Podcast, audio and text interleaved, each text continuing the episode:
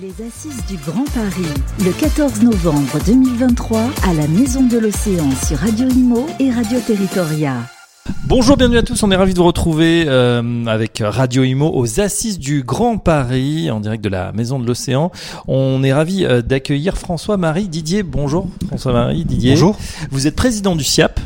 On va tout savoir avec vous sur euh, voilà la, dépollution de, de l'eau. Alors je vous demande pas de, de, de- on va en discuter en tout cas puisque vous êtes vous venez de, sortir euh, euh, d'une table ronde qui s'intitule les opérateurs face à la baisse de, de l'étiage. Effectivement, on en parle beaucoup en ce moment, soit parce qu'on a trop d'eau, soit parce qu'on n'a pas assez. Première question pour ceux qui vous connaissent pas encore, que fait le SIAP? Alors le SIAP, c'est un service public industriel qui a 50 ans, euh, qui euh, traite et dépollue les, eaux usées de 9 millions et demi de franciliens.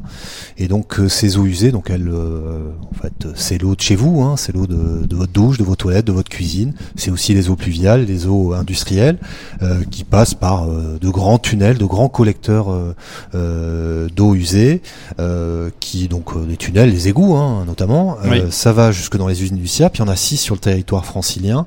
Et une fois arrivé dans ces usines, bon, il y a tout un traitement qui est, qui est, qui est fait sur cette eau pour la dépolluer, enlever les, les bactéries, euh, notamment euh, fécales. Et une fois que cette eau est dépolluée, elle est reversée euh, aux fleuves, euh, que ce soit à la Seine ou à la Marne, qui sont les, les deux fleuves euh, euh, qui concernent euh, qui concernent le SIAP. C'est un métier méconnu, c'est les métiers de l'ombre. Oui. Euh, on les appelle comme ça.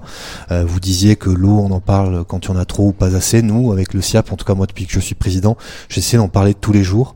Euh, J'espère que pendant ces quelques minutes, je vais pouvoir euh, expliquer euh, les bienfaits de ce grand syndicat technique qu'est le, le SIAP. Et, alors justement, puisqu'on parle des eaux usées, les eaux pluviales, les eaux aussi industrielles, hein, puisqu'il il en faut, justement, vous êtes confronté bah, à, ce programme aussi, ou cette réglementation qui évolue. On est lancé dans la, dans la, dans la transition, bien évidemment. Et là, l'écueil, c'est par exemple cette baisse de, de l'étiage. Expliquez-nous ce que c'est et pourquoi aujourd'hui c'est un véritable défi.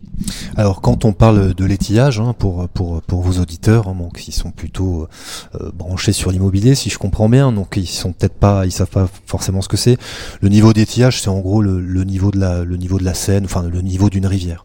Euh, avec le changement climatique, ben ce niveau il il est amené évidemment à, à baisser et Oui. c'est ce qu'on peut constater euh, depuis euh, depuis depuis de- depuis plusieurs années et euh, évidemment ben, Mais dans euh, quelle quantité? Parce que c'est vrai qu'on on se dit toujours, c'est- on aura des températures de 50 degrés à Paris, on va avoir, euh, voilà, le niveau de la mer qui va augmenter parce que fondent des glaciers ou d'autres. Est-ce que ça se mesure et est-ce que c'est, est-ce que Ah, c'est urgent en fait? Alors oui, ça se mesure. Nous, justement, euh, mais j'y reviendrai, reviendrai peut-être ap- après, on, a mis en place un, un certain nombre de coopérations avec d'autres euh, syndicats techniques franciliens, hein, parce que pour que vos auditeurs euh, comprennent bien, euh, euh, quand je parle de ces syndicats techniques, je parle du CEDIF qui a 100 ans, je parle du CIGEF qui s'occupe du gaz, euh, le CEDIF c'est évidemment l'eau potable, le CIGEF qui a 120 ans, c'était le Oui. gaz, euh, c'est euh, le CIPEREC sur l'électricité qui, a, qui va avoir 100 ans l'année prochaine, Seine-Grand Lac, donc c'est les grands finalement bassins de, de stockage d'eau et qui permettent justement Mhm. d'avoir un débit de la Seine régulier tout au long de l'année. Euh, quand on parle d'étillage, on parle surtout du niveau d'étillage l'été, sans Seine-Grand Lac. Euh, euh, qui apporte à peu près 30 à 80% du niveau d'étillage euh, de la Seine l'été, ben on peut traverser la Seine à pied. Donc ça veut dire qu'il n'y a plus d'activité économique, Oui. il n'y a plus d'activité touristique, il n'y a plus de biodiversité. Euh, donc voilà, donc euh, et le SIAP participe puisque nous on traite, euh, je vous dis, c'est à peu près 2 milliards et demi de litres d'eau par jour qui passent par nos usines et qu'on reverse à la Seine et à la Marne et donc euh, au milieu naturel. Sans l'eau du SIAP non plus, ben on, on participe à l'étillage. C'est pour ça qu'on essaie de mettre en place un certain nombre de partenariats avec Haute-Paris sur la, euh, avec le CEDIF, pardonnez-moi. le Haute-Paris c'est également l'eau potable sur la qualité de l'eau finalement. Oui. Qui est très bonne, hein, le Paris, euh, soit dit en passant. Je crois que c'est une des meilleures au niveau des, des grandes agglomérations, euh, même mondiales. On nous l'envie, il paraît. l'eau du Cédif est, tout aussi bonne. En tout cas, euh, nous, on, va mesurer finalement la qualité de l'eau des, eaux de captage parce que nous, on reverse une eau qu'on a traitée. Mais qui n'est pas potable. Et un peu plus loin, il peut y avoir un champ de captage du CEDIF. Et donc, euh, on va mettre en place, c'est un programme qu'on appelle Fluocopé.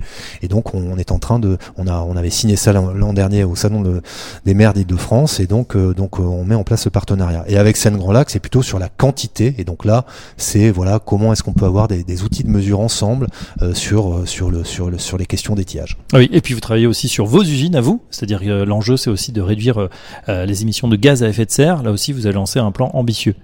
Alors euh, on n'a pas lancé un plan ambitieux. En fait, euh, euh, je crois que le SIAP est au carrefour de toutes les problématiques des villes aujourd'hui et de nos et des ce qui des préoccupations aussi des, des Français. en fait, avec vos eaux usées, on produit des déchets, c'est-à-dire qu'on produit des boues et ces boues-là, ben finalement, on, on, on s'en sert pour produire de l'énergie. Et ça, on le fait depuis 80 ans. Donc on est on n'a pas lancé un plan ambitieux. On est simplement dans une continuité et je dirais qu'on a devancé ces problématiques Pourquoi je vous dis ça? Parce que tous ces syndicats techniques, depuis 120 ans, hmm. euh, pour le CIGEF. Euh, aujourd'hui, bon voilà, on, parle quand on parle du Grand Paris, quand on parle de décarboner, on parle de logement, on parle de sujets, euh, les problématiques d'eau d'énergie, donc le gaz euh, au départ, puis l'électricité euh, ensuite, puis la propreté avec le SICTOM qui s'est constitué aussi en syndicat technique dans les années 70, le SIAP qui est aussi né en 1970. Bah, finalement c'était déjà des problématiques et donc euh, c'est des métiers d'ingénieur on est des services publics industriels on a des usines on a des on a des on a des collaborateurs enfin des agents d'ailleurs euh, pour la plupart qui sont qui sont des, des, des fonctionnaires et ces gens là voilà ils, ils ont euh, depuis en tout cas le SIAP depuis 50 ans et, et, même avant puisque les usines du SIAP celles des Yvelines existent depuis les années 40 euh, anticiper ces sujets. Enfin, euh, voilà, quand on parle de décarbonation, en fait, déjà depuis longtemps. On en fait déjà depuis longtemps. Après, je peux vous donner quelques chiffres euh, sont méconnus, et notamment peut-être pour vos auditeurs, mais le SIAP, on est le premier producteur de biogaz en France. personne ne sait. Pas, on consomme à peu près, on est le, on consomme un millième de la production d'électricité française tous les ans. donc, ce sont des, le SIAP, voilà, c'est un service public qui n'a qui n'a qui n'a pas d'équivalent en Europe. D'ailleurs, mm. on est le premier service public en matière d'assainissement en Europe. On exploite la deuxième usine du monde. Euh, on a six usines. Euh, voilà, peut-être que vous viendrez faire un reportage là-bas. Ce sont des métiers méconnus. Ce sont des métiers qui sont euh, euh, en tout cas très actif sur tous ces sujets qui, qui, qui, qui, préoccupent les Français et à juste titre, l'énergie, euh, euh l'eau, mais aussi euh, l'environnement. On essaie d'avoir de, de, de, diminuer notre empreinte notre empreinte carbone depuis depuis de nombreuses années. Alors aujourd'hui, on accentue tout ça et moi je permets, en tout cas le conseil d'administration du SIAP que j'ai la chance de présider, permet aussi qu'on ait des budgets pour pour pouvoir pour pouvoir aller vers ce transition euh, énergétique, mais on y est déjà depuis longtemps. Après, maintenant, c'est vrai que voilà, on va euh, demain produire de la chaleur aussi euh, grâce, à, grâce à nos usines.